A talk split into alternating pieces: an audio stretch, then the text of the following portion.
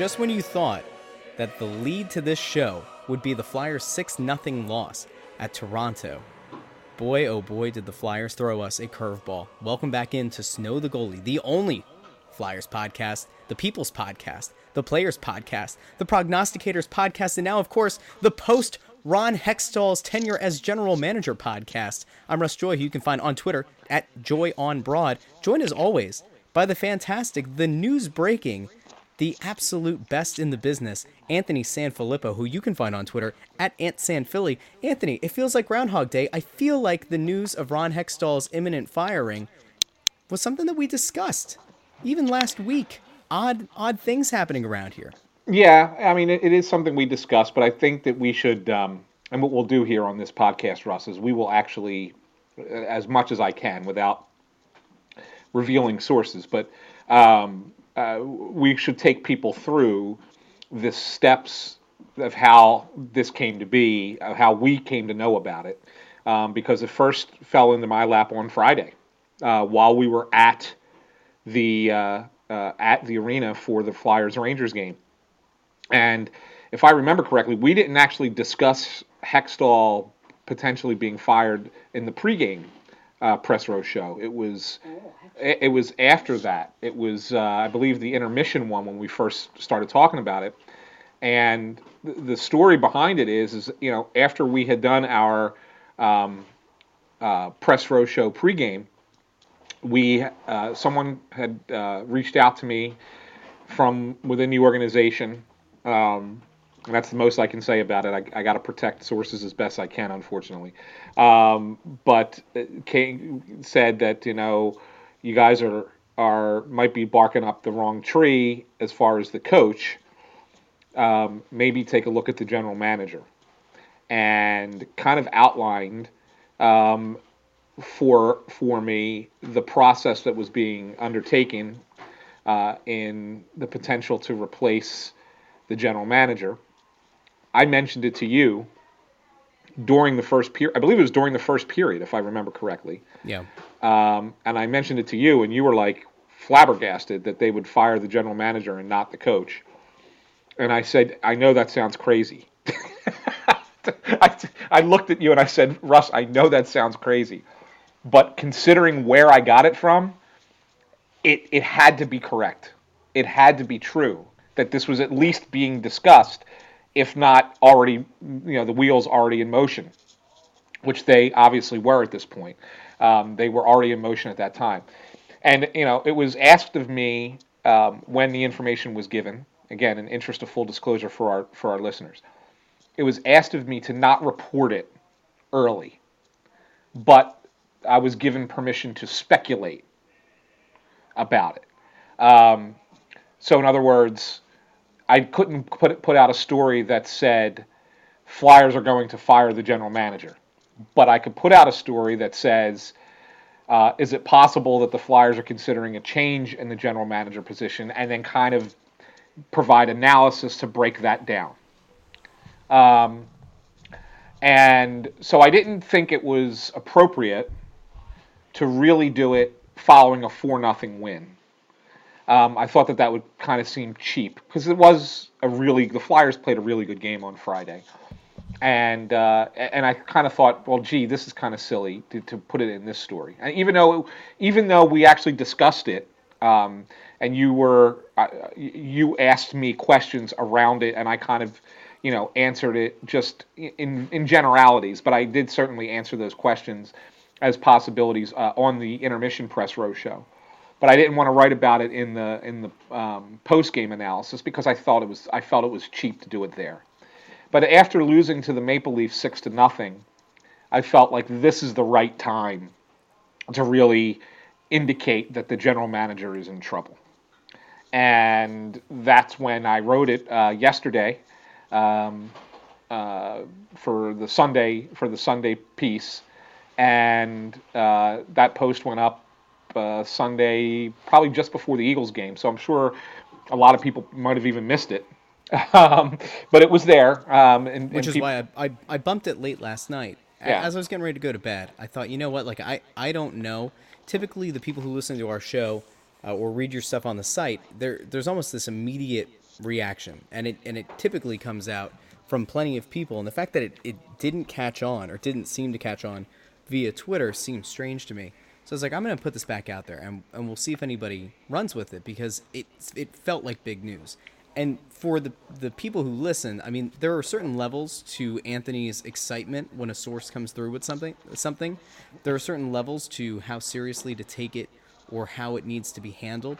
And when we were sitting down there on on Friday, it was it was one of the weirdest moments I think that you and I have shared together because we we talked about the fact in that pregame press row show that like this is weird. Like Holmgren being over there is a little bit interesting. Bobby Clarke being there is also strange, and as something that we talked about, you know, weeks ago. It was it was about two weeks prior to the end of the West Coast swing.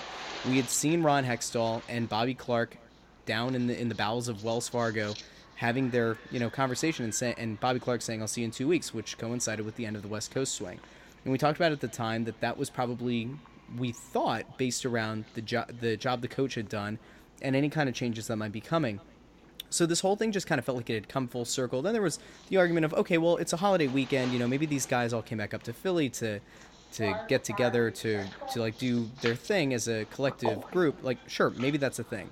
Um, but as as we you know went through pregame, went through our show, which we did 40 minutes pregame on Facebook Live and on Periscope, uh, with plenty of, of fan uh, reaction and, and questions and everything.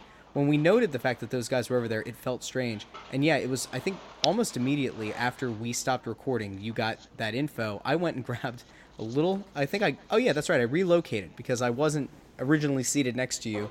I moved down, grabbed my M&Ms, did not get popcorn, which was a bad omen for anybody, I guess. Got the M&Ms, popped it down next to you, and and that's where you took a very decidedly exaggerated tone with me, and and we're very much uh, uh, leaning in, trying to lean away from anybody who might be listening in, and it felt like we were about to, you know, I don't know, overrun the CIA. Like I don't know. It felt like we were trying to, bu- you know, break into a bank or something. Yeah.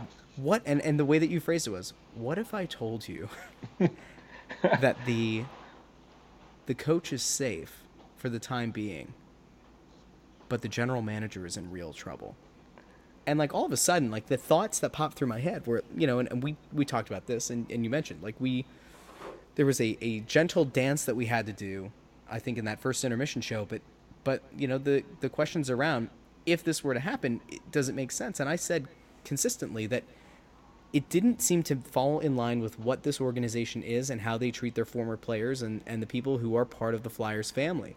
And and everything about this to me ran counter to you know w- what's happened. I mean, if we're fair, Paul Holmgren has has been responsible in the past for some of the the poor moves and poor financial decisions. Andrew MacDonald comes to mind of of contracts that have been given out that I thought Ron Hextall had done a great job of getting the team out from under.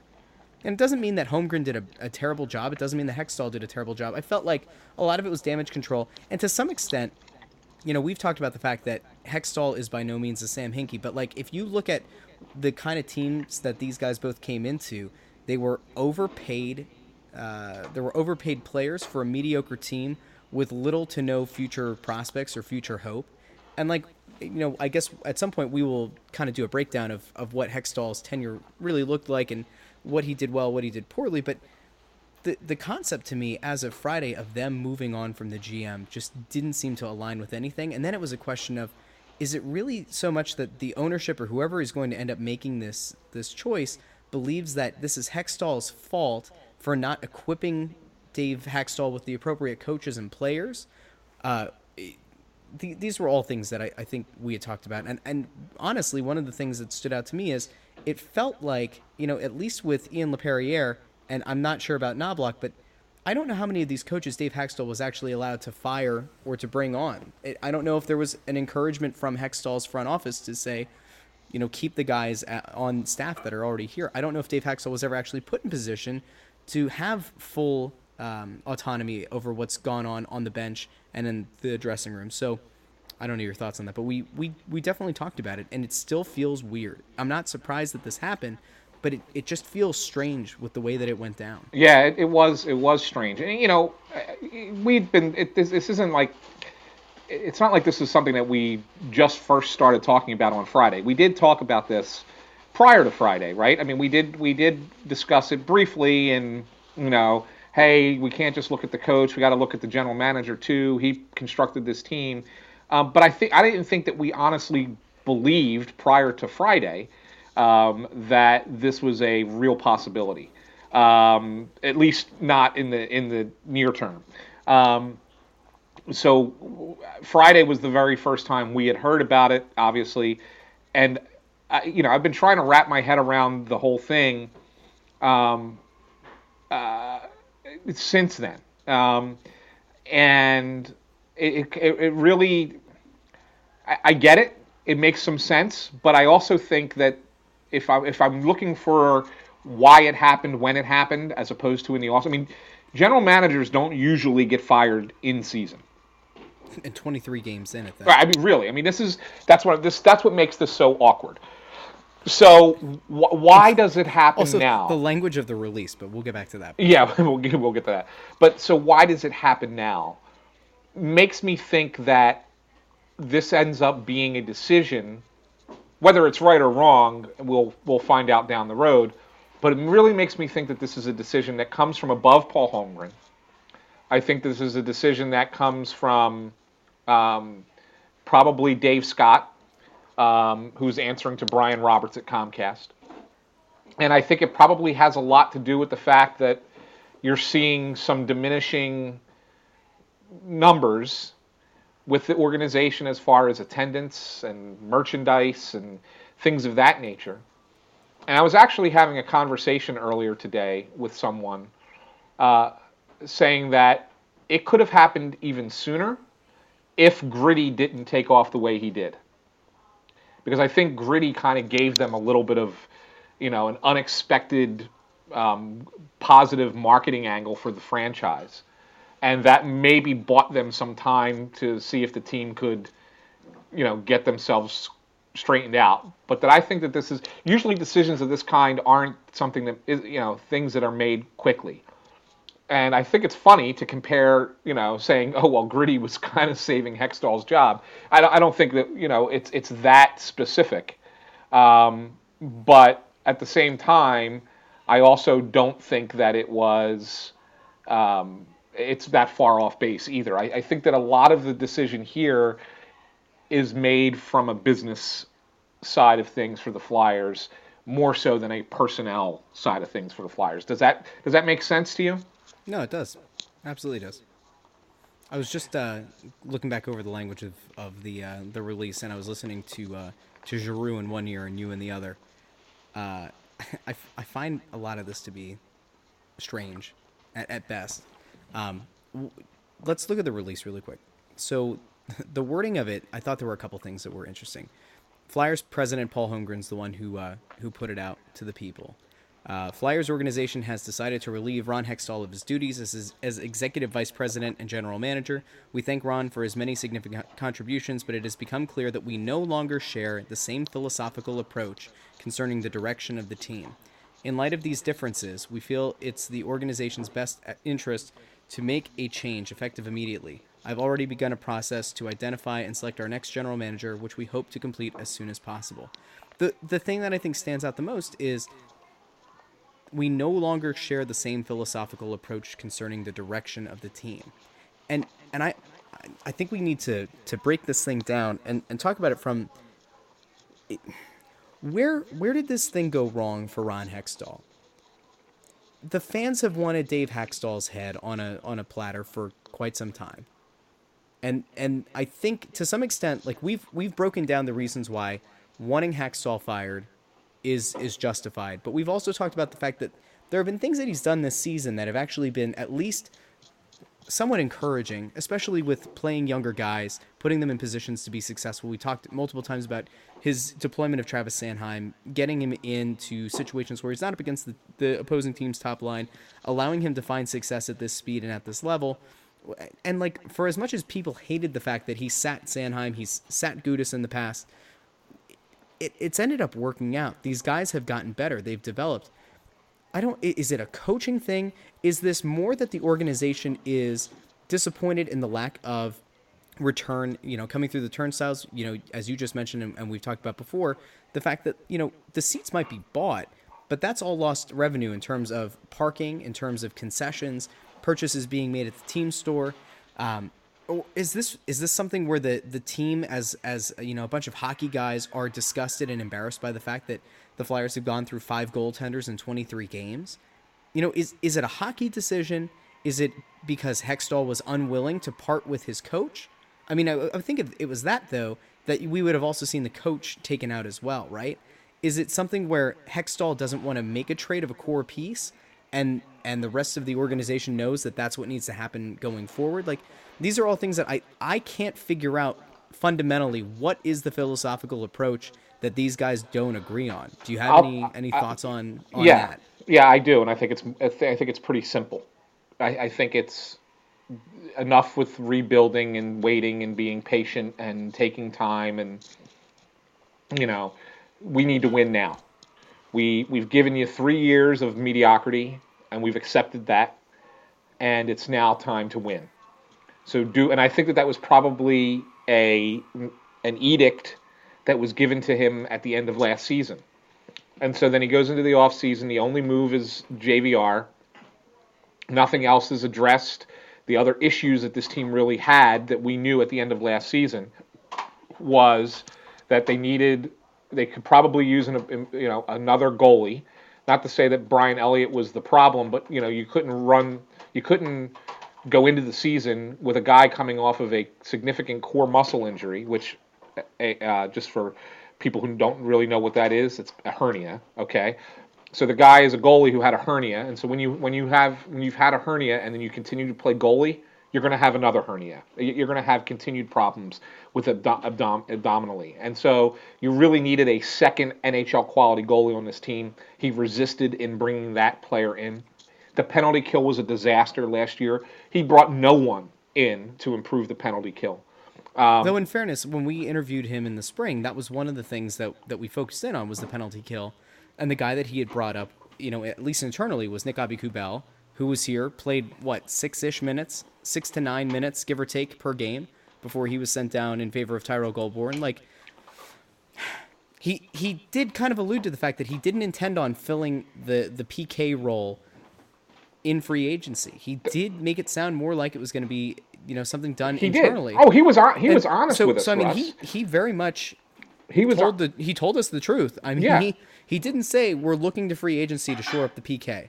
He brought up the fact that guys would be brought up. He specifically mentioned Nick Aube-Kubel, and and like ultimately it didn't either it didn't work or the coach didn't deploy him the way that I think fundamentally maybe this is a, a, a difference in opinion, but like he didn't deploy him in PK situations.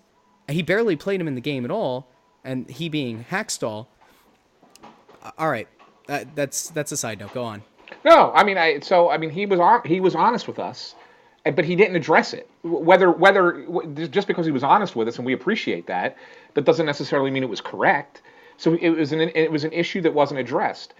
Defensively, they were they were a mess defensively last year, and he didn't do anything to address the def, the defensive problems this year and and we can all sit here and blame the coach. And I do think there are things structurally with the way that Dave Hakstol coaches this team that are you know inherently taken advantage of by opposition in game.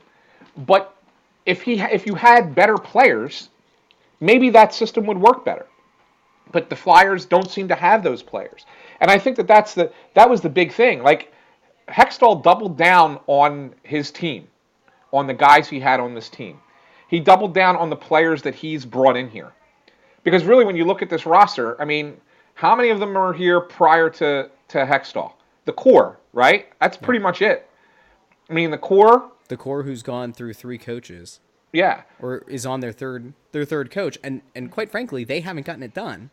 So when when fans want to call for the trade of one of these guys, or they question openly if this core is really the the group to lead this team to the next level, like I, I don't blame them now, right? Like something's going to give at some point, but over the course of three coaches, you you know what you are. You're a, about a 500 club. Blame the coach all you want. You can, but like if you're going to do that, then you've got to go back and I guess to some extent blame Peter Laviolette. You've got to blame Craig Berube, and they have to blame Dave Hakstol I, I don't know. Like at some point, do we do we have to start looking at the players more in this? And you know, there have been a couple things that I've been somewhat turned off by uh, in in being down there and covering the team. You know, specifically about guys no showing media availabilities. Now maybe it's more common. Maybe this is just you know me in, in my first go around not totally grasping the way that things typically work. But there have been a, a few core guys who multiple times have been requested, we've been told would be there, and then they, they no show. And it's not just like it's after a loss, it's also happened after wins. So, uh, you know, I'm not going to hold that against a guy and say that that has any bearing on how he plays on the ice. But like there there are certain things, you know, that I think fundamentally are flawed with this team and it, it goes beyond the GM, it goes beyond the coach. And like I, I don't know. I don't know if, if this is going to be the thing that you know, triggers the the upper management to really give a, a solid look at is this core group the, the group of guys going forward that we need? Is this captain the right guy going forward? Is Jake Voracek a guy that we need to build around? I don't know if it's there. I've already openly questioned the last episode. I questioned the fact, you know, the, this younger group that's coming through that is going to be the future of the team. That probably includes guys like Ghost, Provy, TK, um, Nolan Patrick, like, did those guys sit down and, and honestly care what this leadership group has to say? Because either the message is getting lost on the coach, it's getting lost by the leadership core, or to these young kids, it's just like, you know, they, they see the the leadership group as just an extension of the coach, and maybe that's why they're tuning them out. But like to go out and get crushed six nothing by Toronto, that's it's not a surprising result. It's surprising how they got there. I, I'm just continuing to wonder as I, you know, put together these helter skelter thoughts, like, all right, the GM's gone. Now it's down to the coach and it's down to the players. And, you know, I, I want to keep breaking down Hextall, but like at some point I feel like that has to be the next thing that we that we take a look at. Not just us, but the rest of the media, the rest of the fan base. You know, if this thing doesn't turn around, and I don't really know how much switching GMs is going to change anything unless the next guy in you know, blows up the core or, you know, makes a big move or, you know, reshuffles the, uh, or shuffles the deck in coaching, I, I don't know what we can expect that would be any different. Right. Well, I will say this. I mean, part of the reason that the coaching changes, and this could be head coach or assistant coaches and staff, um, haven't happened yet. And I, as I, you know, put in the story that, that was published on Sunday, and I still stand by, obviously, um, that I think that there are coaching changes that are coming um, to the staff. Uh, it might not be for Hakstol, but his assistants for sure. Um, they the reason that they didn't happen first is because the way it's done in hockey, and I guess in all sports really, but the GM really gets to choose the people that he has working for him. So if the new GM, whoever it is, comes in and decides he wants to make changes with the coaching staff, he's going to make that decision. So it's not going to be an impulsive upper management decision. That's not to say it hasn't happened before. When Ken Hitchcock was fired uh, in the fall of 2006, he was ousted at the same time as Bob Clarke was ousted as GM. Um, Ed Snider didn't say that Bob Clarke was fired. He said Clarke resigned um, and that Hitchcock was fired. But the fact of the matter is, the truth of the matter is, is that Clarke was also fired. Um, Snider was just protecting Bob because Bob was his was his baby in a lot of ways. Um, which so, is, which is why the language in, in this release is so striking. Yeah. So I so so that's what I'm saying. It's like I, I I don't think like if they were if they were going to if they really wanted to replace both the GM and the coach, they would have done it simultaneously. Right? I mean, this would have yeah. been this would they wouldn't have just said, "Well, Hack, you stay in charge for now, and we'll let the new GM fire you next week." Because then it's like, what the hell's going on with this organization? I think they would have done it in one fell swoop. But I do think that they're going to let the GM, uh, the new GM, assess what is here and then make a determination. So I uh, that's why I think you're going to see the small changes with the, the coaching staff, but I think they're going to let the new GM assess Hakstol for a bit before he makes a determination whether Hakstol stays as coach or if they go get somebody else. Are there any coaches on this staff that you think are in jeopardy right now? Like, are, are the the most likely one, right, or the one that that most fans have been clamoring for outside of Dave Hakstol himself, is Ian Laperriere. Do you see a scenario where whoever the next GM is could be Lombardi? Uh, there have been a few other names thrown about that we'll that we'll discuss, but is there anybody who you think is is really legitimately on a hot seat right now? Yeah, I think I think Laperriere for sure um, is. Uh, as I wrote in the in the piece on Sunday, I think Laperriere um, gets replaced by Scott Gordon, who is the current head coach of the Phantoms, for no other reason other than Scott Gordon has uh, a, a, track record of coaching good penalty kills, both at the NHL and the AHL level. So I think that um, that's that's something that is like likely to happen. And I think that the Flyers, oh, I know, I shouldn't say think, I know that the Flyers like Chris Knoblauch, the other assistant, one of the other assistant coaches, and think that he's a, a good potential future NHL coach. But I don't think that they look at him as a guy that you could replace Hakstol with just coming from an assistant coaching position and having never coached professionally the furthest he ever was a head coach was with the Erie Otters, um, and in, in junior hockey, uh, and then came right to the Flyers as an assistant coach. And I don't think that they would go from one coach with no experience to another coach with no experience, um, professional coaching wise, that is. Um, so I think that what they'll do is they will send Knoblauch down to the Phantoms to be the Phantoms head coach. Um, the guy that I'm not sure about at this point is Gord Murphy, who was kind of brought in here with Hakstol. Um, is he a Hakstol guy? Is he a, you know, I mean, he does have a history as, you know, he was a player for the Flyers, you know, back in the in the 90s. So, you know, I don't know if there's a connection to Hakstol or if he was just brought in by Hextall, as when Hextall was the GM. Um, so he's the one guy I'm not 100% on where he goes from here but I do think there will be changes uh, to the coaching staff, and I think it's going to be Laperriere out, Gordon comes up, and Knoblauch goes down to the Phantoms.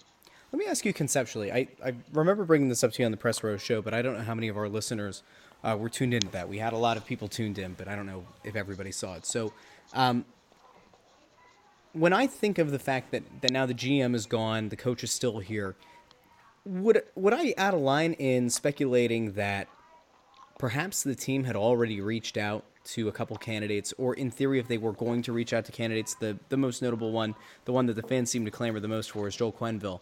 Is it possible that they've reached out to his representatives and have just gotten back the feedback that he's not interested, at least at this time?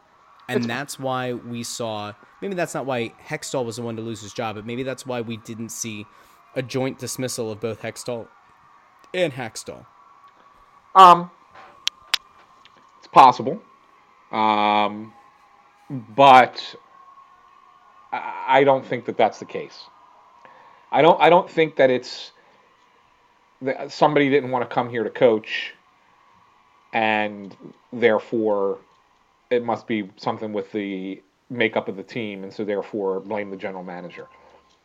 I really do believe that it's tied into two things. One, they're tired of waiting for winning. And two, it's affecting the bottom line. And until those two, and I think that they gave him an opportunity to see if those things could change. And when they didn't, that's why, you know, his head went on the chopping block first. And and they all know it. Every player on every player on the team, every coach on the team, they all know right now that nobody is safe. Yeah. And anything can happen and I and that could be that could be a message as well. That could be like, all right, this is this is really your last chance. Either get this thing squared away and figured out, or you're you could be gone next. Um, makes sense. I, so yeah, I really, yeah, I don't I don't think it has anything to do with not replacing Hakstol. Um, if it did, if they really wanted him to make a, a, move with the coach, I think they would have fired the coach at the same time. Okay. Yeah. I'm I'm looking at you know the the idea that everybody's got to kind of look over their shoulder. I'm looking at quotes today from uh, Jake Voracek, which you know we were not down there for. We both have other jobs outside of uh, covering the team, but Um, Voracek today said it's surprising. Obviously, when someone's been fired, it's surprising. I don't know what to say. It's a tough one to make a comment on. He goes on to say, um, if you're in a position that you don't want to be like we are now, anything can happen. Is he going to be fired? Is there any, or is there going to be any trades? I don't know. It's not really my power. And then he mentions, I have a no trade clause. It can happen to anyone. What happens to Hexy can happen to me, can happen to any other guy.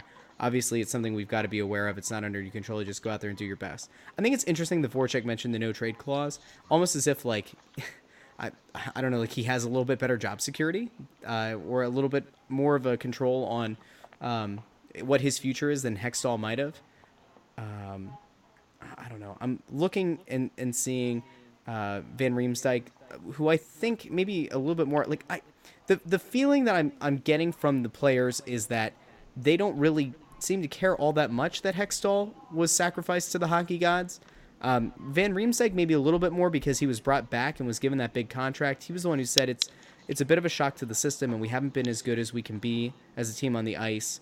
Um, going on to say that you know they're going to have to stick together as a team, all that. Um, said, I feel a responsibility for what happened today. Nobody feels good about that in our room. That being said, I wholeheartedly also meant what I what I said earlier. I've got a job to do. My job is to get our team ready to go and play a hockey game tomorrow. It it doesn't seem like there's anybody who seems personally affected by the dismissal of the GM, and it's not it's not that strange, I guess, in the grand scheme of sports to see players uh, not caring all that much of a front office guy is let go. Uh, like I mentioned before, I think maybe somebody like James Van Riemsdyk, who was signed over the summer to a, a, pretty big deal, is going to have you know some level of of thanks to the guy who you know brought him in for you know a big deal. Um, Hakstol's quotes actually were a little bit more interesting insofar as it didn't seem like he went out of his way to to thank the GM for you know hiring him in the first place. He does mention the fact that he's not going to look over his shoulder. He never has. He never will, or never does. Um, it, it just kind of seemed like the, the team is like oddly trying to rally around the fact that they can go out and control their destiny. But like, where where's that effort been all season, right? Like, the, what is it? Half of the games this season, the Flyers have allowed four goals or more.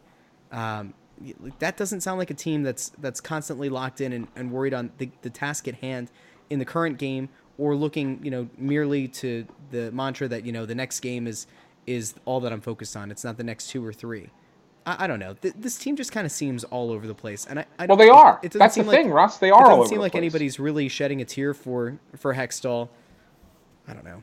This is They're just all, weird. The whole thing is strange. It feels all disconnected, all discombobulated. I don't like it. I don't like any of this. Well, I'm a little discombobulated too because I don't think Jake Voracek has a no trade clause.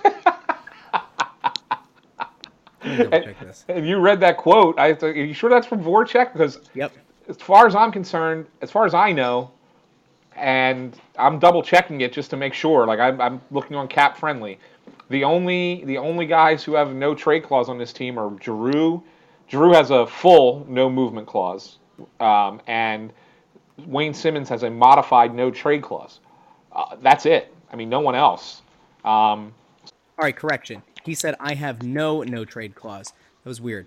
Very strange phrasing. Thanks, Jake. So okay, dis- disregard what I said before. Voracek does not think mistakenly that he has a no trade clause. He knows he doesn't have one. Uh, that kind of reframes some of this. I remember thinking like that. That does seem strange. I'm glad you pointed that out as well. Yeah, he doesn't have a no trade clause. Hence, he has massive value on the trade market. Okay. Yeah. I feel a little bit better now. Yeah, and I think that that's why, to me, he's the number one guy that you would move off of this team because he will, he's the one that will bring you value. Um, because he signed for for this season and five more after it. Mm-hmm. And even though he's got a pretty big dollar figure at 8.25 million, um, by the end of this contract, that will be a, a bargain price, and uh, or bargain cap hit rather. Um, I'm, I'm, not sure how the actual dollars break down for each year uh, of of his uh, of his uh, salary. Like I, I don't know how they, they actually break down, um, but that the cap hit is 8.25 uh, each year. Um, actually, I'm looking at it right now. So here you go. So his his base salary this year is 7.25 with 2 million in bonuses. Okay. Same thing next year. 2020, 2021, his actual salary is 2.25 with 4 million in bonuses. Okay. Um, and then in 21, 22, he gets 7.5 flat. 22, 23, 1.25 million base salary with 5 million in bonuses. And then 23, 24, 7.5 flat. And I guess the reason that they do that is that it it's a way to say we'll pay you this amount of money, but if you allow us to spread it out, we'll give you a longer term so that our annual average value of your cap hit comes down. Make sense? Yeah. Is that you follow that? Okay. Yep. So so that's that's kind of how that that's kind of how that works. Um, so there you go. Um, but yeah, I mean, back to the back to the point. I mean, I, you know, we're not sitting here talking about you know Jake Voracek's trade value. We all know that it's pretty high. Um, the fact of the matter is, is that no one is safe at this point. We don't know, we don't know where the the organization is going to go next. We should really Is start. We should start looking at ge- potential general managers. Um, I, you know, I Before we do that, re- really quick, ahead. is it strange to you that that nobody who was responsible for the decision to get rid of Ron Hextall made themselves available to the the media today? Mm. Like, doesn't doesn't this seem kind of scapegoaty? Like, where's Paul Holmgren? Where where is anybody from upper management to have this discussion? Like, I don't expect a formal press conference to be called, but like no like nobody's going to be around. Nobody's going to make themselves available. Like, why should it only be on the coach and and the leadership core to answer questions? I'm going to give you an answer. Okay. I, I don't. I don't. I'm not saying this justifies it, but I think this is this makes sense eh, as to why this happened this way. So, the team had a practice today, and players and the coach need to be made available to talk about this. I mean, you have to get response from these guys. They don't want them to talk about it on a game day. And if you wait till tomorrow for the players and the and the um, and the coach, now you're interrupting with uh, interrupting the game day routine. Um, and and the reason I say that is because if you if you make the announcement today and and Holmgren is going to speak, then the player the, media is going to be that's all the media is going to want to worry about. They're going to want to worry about the who, the where, the why, the, the how. Holmgren and Dave Scott, those are the guys that they care about, right, for this story. So the players and the coach become secondary, and then you don't want to have them talking about it on a game day. So you basically say, let the, let them get the player and the coach today. We'll take the game day, and then we'll talk about it that way. That's uh, if I'm just trying to piece together the rationale for why it was done this way. That's how I get it. That's what I come to. All right. I, I, does it make is it is it Yeah, I the mean- best way to do it? Maybe I, not. I guess it but makes sense, but I no, I don't Yeah. like it at all. Yeah. I, I just think you you get out in front of it and and you show again like that to me is almost like a show of disrespect for not making yourself available. I don't know. I feel like the organization has been so tone deaf this year in in a lot of different ways. And we've had multiple multiple season ticket holders either tweet at us or tweet at the team and, and tag us in it that we we have multiple season ticket holders that are claiming they're going to get rid of their season tickets. We've had multiple season ticket holders say that this year has been the most disappointing, as evidenced by the fact that nobody wants to buy their tickets to a single game. The value that they're getting for it is is the le- is the least amount of money they've they've gotten in recent years. I you know we, we can even go back to gritty. You know, having a mascot, great, but like people, for as much as people like gritty, I think they'd rather see a winning hockey team. Oh, great. right? And so I, I just I feel like there's this this strange disconnect that's existed between the the upper edges of, of the organization, even with the coach, uh, all the way down, you know, to the to the clubhouse leaders and and I guess to some extent to the fans. There's just there's a cognitive disconnect. It doesn't there's no vision as of right now that we've been able to say at least going into the season. It doesn't feel like there's been any sort of vision of how to make this team more competitive and how to get the fans engaged uh, with either liking their, their players more, uh, getting them to buy into whatever the, the the vision had been from Ron Hextall, and and now like I, I don't know, man. I'm I'm just looking at this thing thinking, all right, you know, they finally made a move. I just don't know if it's the right one. And I, and I don't see a scenario where this team ends up playing any better. It's not like they're going to go out and be galvanized, you know. oh, go out there and win it for Hexy. You know, let's go on a three game win streak. You know, win it for Hexy. He uh, he got he got axed for our mistakes. Like I don't see it. I really don't.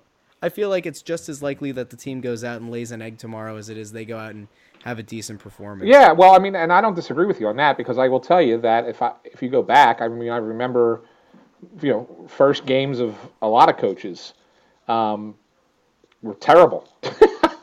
the team just got obliterated. It, I, you know, when, it's when there was a coaching change in season. Like if I, I remember when uh, uh, I think it was when Lavi came in. I think his first game as coach, they got blown out. I think it was eight to two by Washington. Um, and he was replacing John Stevens, who was a well liked coach by the players. Um, and I think that that was an, an example of uh, the team not, you know, just wasn't right. I mean, the team they, they came out and they, they got their butts kicked. And I think when Lavi was fired and Berube replaced him, um, I'm pretty sure their first that first game was also a bad result as well. So it, it, it tends to happen. Like the players don't respond necessarily well to, to change. Um, yeah. And so I, you know, I, I don't I don't disagree with you there. And it really, I think it really depends on who the new GM is as to what the approach is going to be. Do you do you bring in a general manager who's going to come in and say, yeah, uh, the way I look at things, it's going to take you know another couple seasons to get this right, or do you bring in a general manager? It can't happen. Or do you it, bring? It fundamentally can't happen. Or do you bring in a general manager? Well, I mean, I mean, it, the guy could come in, whoever it is, could come in and say, yeah, there's a lot, a lot of holes that need to be filled here, and I will do them as fast as I can but I can't promise you that they're going to be done right away. I mean, and that's that's fair, you know. I think I mean, it's fair, but like if, if they bring somebody fair. in who says like it's going to take two years to turn this around, then like what difference is that than what Ron Hextall was giving you? Like if, yeah. if if upper management was unhappy with the fact that there's not winning going on right now because of promise of like what could happen down the line, you're wouldn't it make more sense that your your next hire is is going to try to go out and maybe make the Nylander move, right? Or like try to do something to get some kind of lifeblood back into this team. I mean, I, I don't I don't see any kind of a, a, plausible scenario where the next guy in doesn't blow something up and, and do it pretty quick. Yeah, well, otherwise, I mean, it, like, yeah, okay, you you've gotten the headlines now. You now have you know the casual fan coming back in and saying, "Wow, you know, I can't believe they got rid of one of their own," which I think is going to be more of the the overriding sentiment or um, mentality here from from casual fans is, "Wow, hold on, not only did they get rid of Hextall, but like you read the press release and it doesn't feel it doesn't feel right. It feels like there's a, a little bit of uh, I don't know. It's, it feels like somebody's jaded in in reading the wording of it. If you're a casual fan now, you say, "Wow, you know Hextall was a flyer. He was one of those guys." Is this the signaling of them going outside of the organization and, and really fundamentally changing? what's been done, what business as usual has been for the Flyers for years. And I think that would also kind of fly in the face of what Hextall actually did. I don't feel like he did a ton of you know what we've gotten used to, which is you sell you sell the young guys off to go for all in moves for you know an early playoff exit. Like that to me is what being a Flyers fan was for a long time, and for better or worse, and obviously in his case, job security wise, for worse for Hextall. The, the idea of building to something that's long term sustainable and doesn't get you into financial hell, like that that to me is him going totally against the grain. So I, I don't know. It's almost like if you go with somebody who's fundamentally different than that, you're actually just going back and, and running back what this team and this organization had been for 10 years, right? Like, I, it's like you, you're going to clean house, but, but it's really going back to the old ways. That's at least the way that I view it. Maybe I'm wrong. Yeah. Um, well, the other thing I was going to say was the other option is just that, that the guy that they bring in here – is a guy that's like, okay, I think we can get this turned around quick. Let's go, and and and then tries to turn it quick. And that's so, like, the other option. Trading trading like young guys, like trading Sanheim for like a vet who's got eight, ten years in the league that they think is going to be a, a better impact, you know, top six forward or something, and and like that's that's going to be the move. No, I, I'm not saying that at all. I'm just saying that I think that you know, it, it, really that's what I'm saying. We have to wait to hear what the general manager, who the general manager is, and what his philosophy is before we can really determine what he's going to try and do. Um, maybe he sits there and says, "I think we have a lot of the pieces we need. We just might need one or two more, and we might have, you know." Um, we might be able to figure it out, and, and this is how we're going to do it. And um, and yeah, and we'll take it from there. I mean, that's that's kind of where it's at, you know. And and so I, I really can't I really can't say one way or the other until until we really see who the next next GM is and what he has to say. All right, let's take a look. Who are let's say two or three of the top most likely guys to replace Ron Hextall? They already have one in house, perhaps two if you include Pryor as somebody who could potentially get a look, maybe, right? Yeah. Um, um, and Dean Lombardi is is here, who um, Hex or Hextall had previously served under out with the LA Kings. Those guys are within the organization. There are a couple from outside as well. Yeah, I think it's. Uh, I think Dean Lombardi is the leader in this race. Um, I guess the the hard thing with him is, do you accept the job to replace the guy that you mentored to get to get the job that he got? I mean, when you think about it, I mean, Dean Lombardi took over the GM. Dean Dean worked for the Flyers years ago uh, in scouting got the gig at L- with the Kings as their GM, brought Hextall out to LA. Um, if remember, it was the whole Flyers West thing, like he, all the people that they were bringing out there, John yep. Stevens and Terry Murray, and uh, traded for players that played for the Flyers. It was the whole Flyers West thing. But he brought Hextall there uh, to, you know, be his apprentice in a lot of ways, and um, they won two Stanley Cups. And then Hextall gets a gig on his own and now you now if you're Dean Lombardi, you know Hextall rehires you after you get fired from the Kings as a senior advisor, which is just a you know pretty much an easy paycheck. Do you then take the position to replace that guy? You know what I'm saying? It's kind of it's kind of an awkward situation. Yeah. Um, so I, I, guess that really comes down to Dean Lombardi. Um, but I have a feeling that's who Paul Holmgren wants in the position. Wants a GM who has won Stanley Cups recently and knows how to, you know, succeed with a team, and this is why I think he's an, has a step up over most of the other guys. You know, the LA Kings were at the forefront of the analytics movement um, in, in, hockey, and Dean was the GM who oversaw building a team to win a Stanley Cup, rooted in a lot of those advanced statistics like Corsi and um, uh, you know goal expected goals and um, you know high danger chances and the like. And I think that you know if you look at that and say, well, this guy won two Stanley Cups by with a team that is built that way. The Flyers are certainly built that way. Um, they're lacking in goaltending. They're lacking in a little bit of team defense, and they're, they're lacking in grit. I mean, I, I, hate to use that word, but they don't play hard. Like they don't play a hard physical game, um, and that's what's that's missing. So do you say to Dean, find us those things and make it work with what we have because we do think that there is something here that could be successful? Then maybe Dean says yeah, and and that's and that's that's what Paul Holmgren wants. If Dean Lombardi decides nah, he doesn't want to be part of that, and doesn't doesn't think it's you know feel kind of weird about it, then you look outside the organization. If you know, I I don't think Chris Pryor is the guy um, either. Um, I know that he eventually wants to be a GM somewhere. Uh, I don't think he is the guy right now because I don't think that he would come in and just suddenly have the the the you know the cachet to turn this team you know into an instant contender. And if you look outside, some of the names that have been mentioned, you know, Ron Francis, formerly who, the Canes, who was with the Carolina Hurricanes, was their GM for the previous four seasons, and then was it was a weird thing what happened with him in Carolina. He was promoted. He was removed as the GM in March and promoted to president of the team. Sounds like uh, Paul Holmgren, right? Right. And then a month later, he was relieved as president. So it was like the, it was weird. It was strange. And the story that got out since then was that Carolina was trying to do things on the cheap, that they didn't want to have to pay big money for management and coaches. So they wanted to kind of do things on a on a shoestring budget, and so that's why Francis was removed. But Francis, in a lot of ways, did things like Holmgren did. Um, if you look at, at his track record as GM, drafting a bunch of young defensemen and getting them, you know, you know, getting them into the NHL when they were ready, and, and building from that, building that way out. Um, so, you know, there was a real patience level in Carolina too. Uh, you probably get away with it a little bit more in Carolina because it's not a major market. Um, but at the same time, it, eh, eh, you know, it, it, it's not too different of a general manager than what you had here. Um, the other name is Chuck Fletcher. Chuck was an assistant GM under Ray Shero in Pittsburgh um, when they won their cups.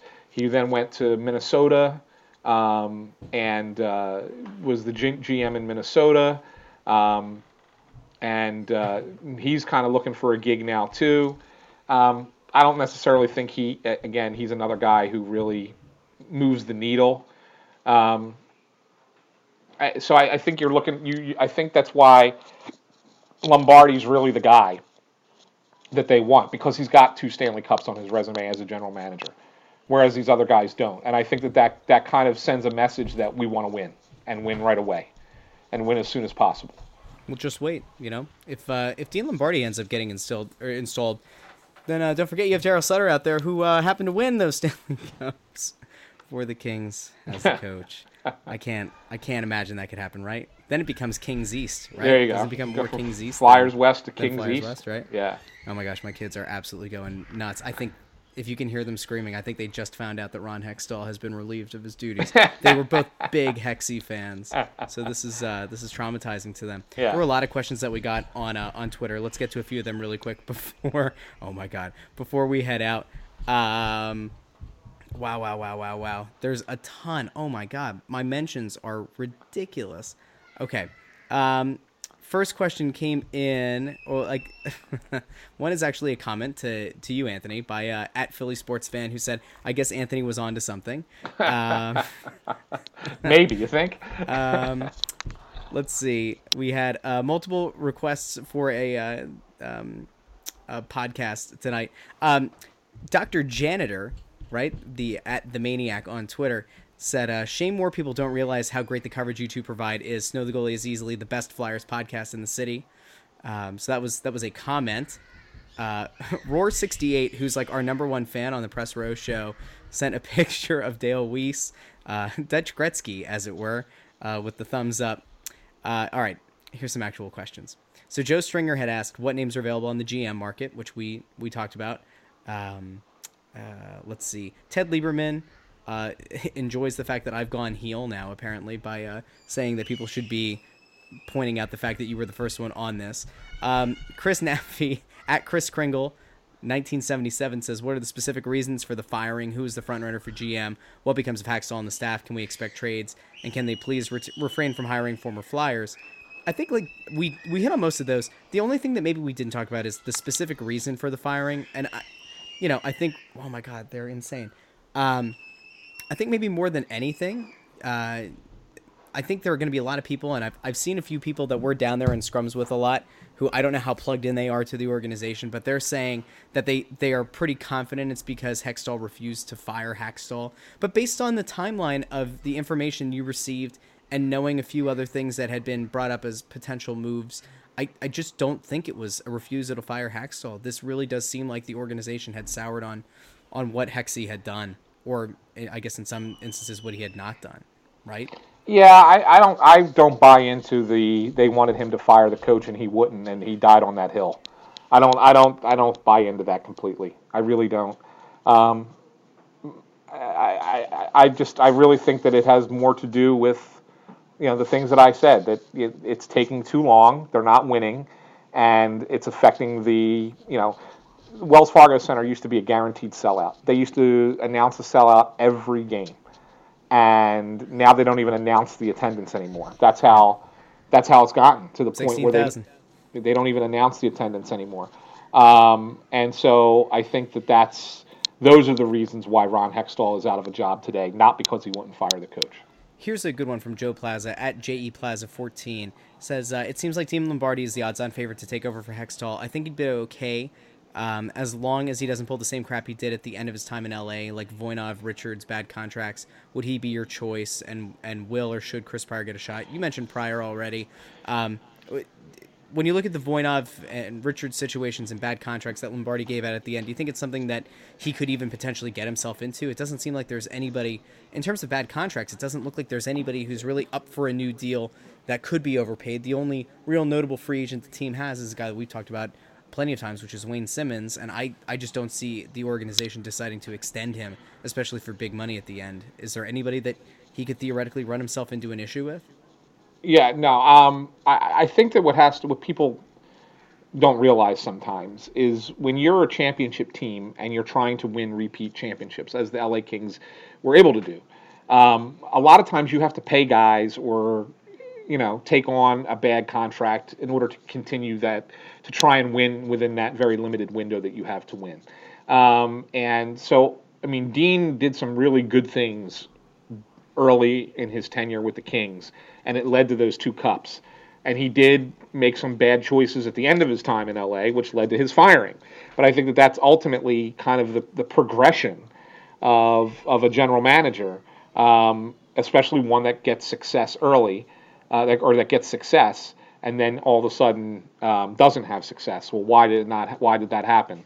There were bad relationships with people, bad contracts, whatever the case might be that doesn't necessarily mean that Dean Lombardi was a bad general manager. It just means that he he couldn't figure a way to sustain it beyond the window that the Kings had, um, and that, that's what I guess separates a great GM from just a good GM. Um, and and so in that regard, I think that you know the Flyers have a lot of cap space. Dean would not be facing you know the the notion of signing existing players to bad contracts. That would probably be something that you would worry about in year four or five of Dean Lombardi being the GM, um, as opposed to now. Um, as far as Chris Pryor, look, I'm a big fan of Chris Pryor. We talk, you know, regularly. He's a, a very good assistant GM.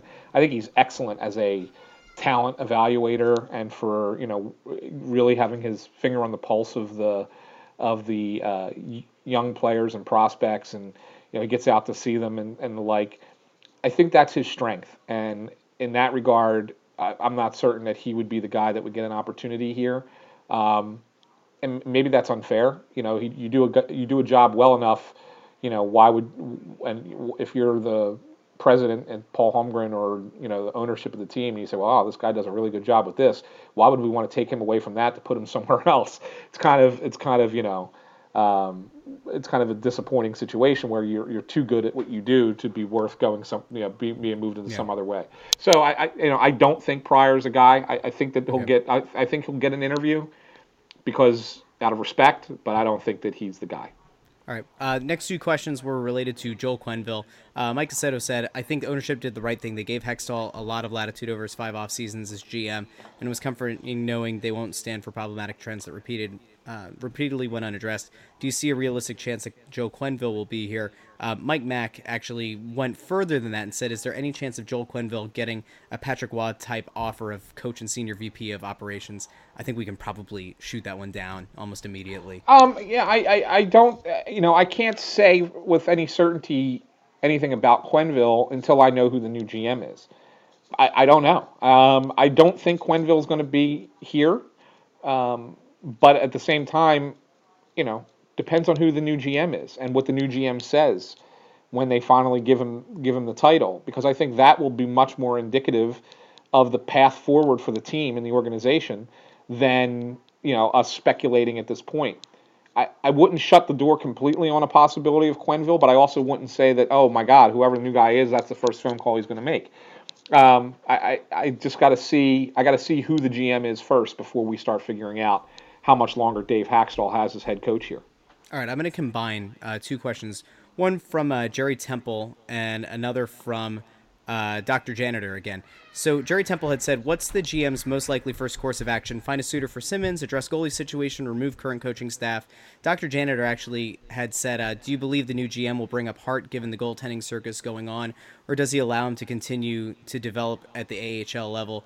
Um, I, th- in in my mind, I don't see Carter Hart coming up. I don't no. think it matters who the GM is. He's found such a, a hard time, I think, adjusting to the AHL.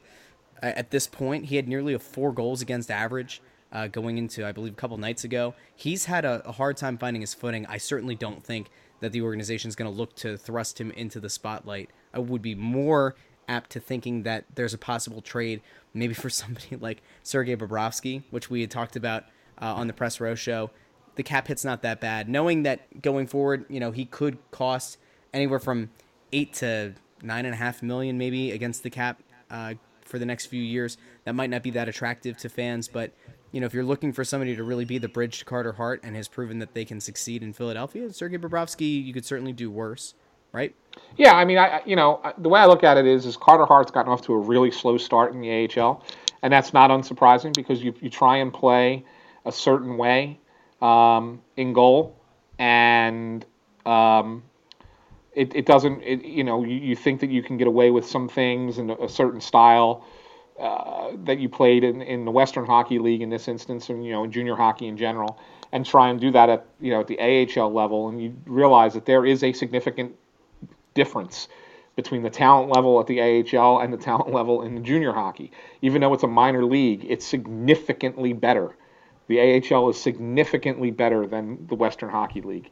And so Carter Hart is struggling through 12 games, really not looked good.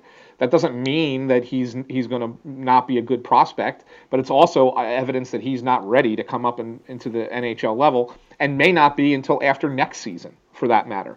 It really will depend on how he goes the rest of this year. But I mean, I could see him struggling for much of this season and then getting his really getting his feet under him next season in the AHL and then being ready for uh, the NHL the following season. So if that's the case, do you trade for a guy and then sign him to an extension? Um, or do you just wait till the offseason and bring in a guy like Bobrovsky? I think Bobrovsky probably will be looking for three to four years. Would you be comfortable with um, Carter Hart backing up Bobrovsky for a couple years?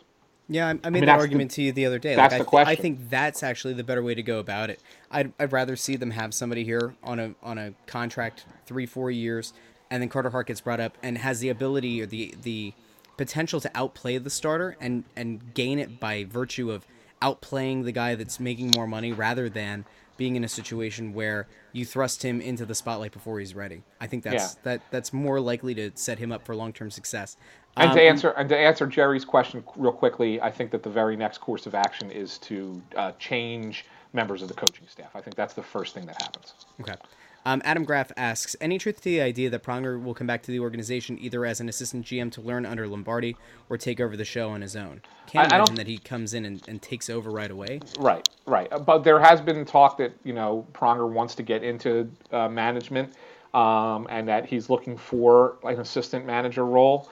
Um, I, you know, could I see him coming here? Yeah, I could. I mean, Paul knows him really well.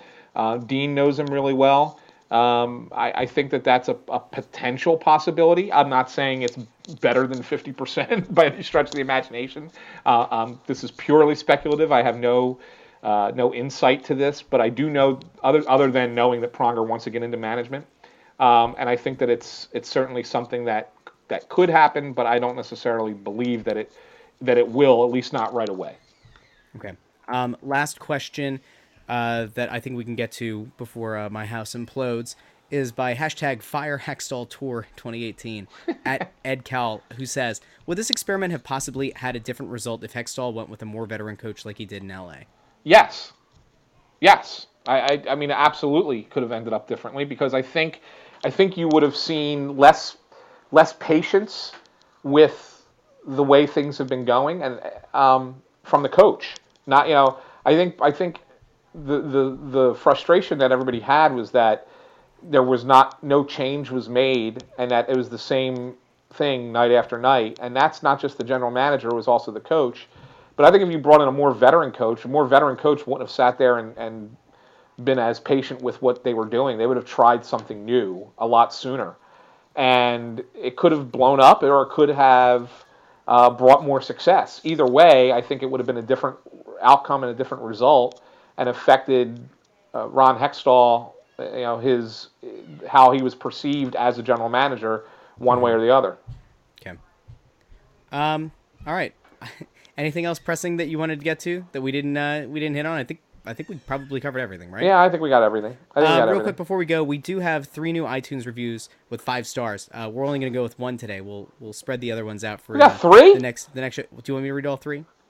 Holy yeah, you what- know what? Because we might end up getting some new ones after this Yeah, episode. so go three. Uh, first one is by E Young three eight eight eight, the only Flyers podcast. Not really. Five stars. Love the pod. Keep it up. Uh, Tom three putt. Philly passion balanced with objectivity. Ooh, I like that title. So I- Unlike traditional Philly sports talk, Anthony and Russ have realistic expectations to go with their passion for the team. As a lifelong Flyers fan, fan I enjoy the nostalgia and behind the scenes stories. Soldier on, boys. The cup drought will eventually end. Here's here's hoping, Tom. Uh, and finally, oh, this one's are you are you pa- are you passion and I'm objectivity? Is that how that works? I don't know, man. I think we're I think we're both a little bit of both, right? Uh, and then the last one by Hexfly27. I hope that's not a reference in any way to uh, the now departed Ron Hextall. The uh, review went up. Let me check the date. It went up yesterday. Uh, second best Flyers podcast. That how's that possible? We're the only Flyers podcast. Whatever. Five stars. Um, Anthony is great, a little arrogant, but provides great insight and is knowledgeable about the team and players. Russ is good. I would just ask that he shortens his tangents. He will just keep going all over the place. That's true. That's part of the beauty of Snow the goalie. So, The, uh, in other the words, what, he, what he's telling me is, I need to, I need to, um, I need to back off a little bit and find a way to prevent you from going on too long. Got it. You need to prevent me from ranting, and you also need to be more humble about the fact that you were literally the only beat writer in this town who called their shot as early as last Friday, and it happened. Everybody else was looking for Hakstol to be fired. Everybody else was writing stuff up about how can the coach survive. Everybody else, if they even had begun to hint at Hextall, it was merely, oh, he'll only lose his job if he refuses to fire Hakstol, which is certainly not what we have uh, have gleaned from the situation. So, uh, you know what? I think you have the right to be a little bit more braggadocious than usual, Anthony. You are the one who nailed it. You were right before anybody else, and that, my friend, is why you're the best in the business. So, Thank you, my friend.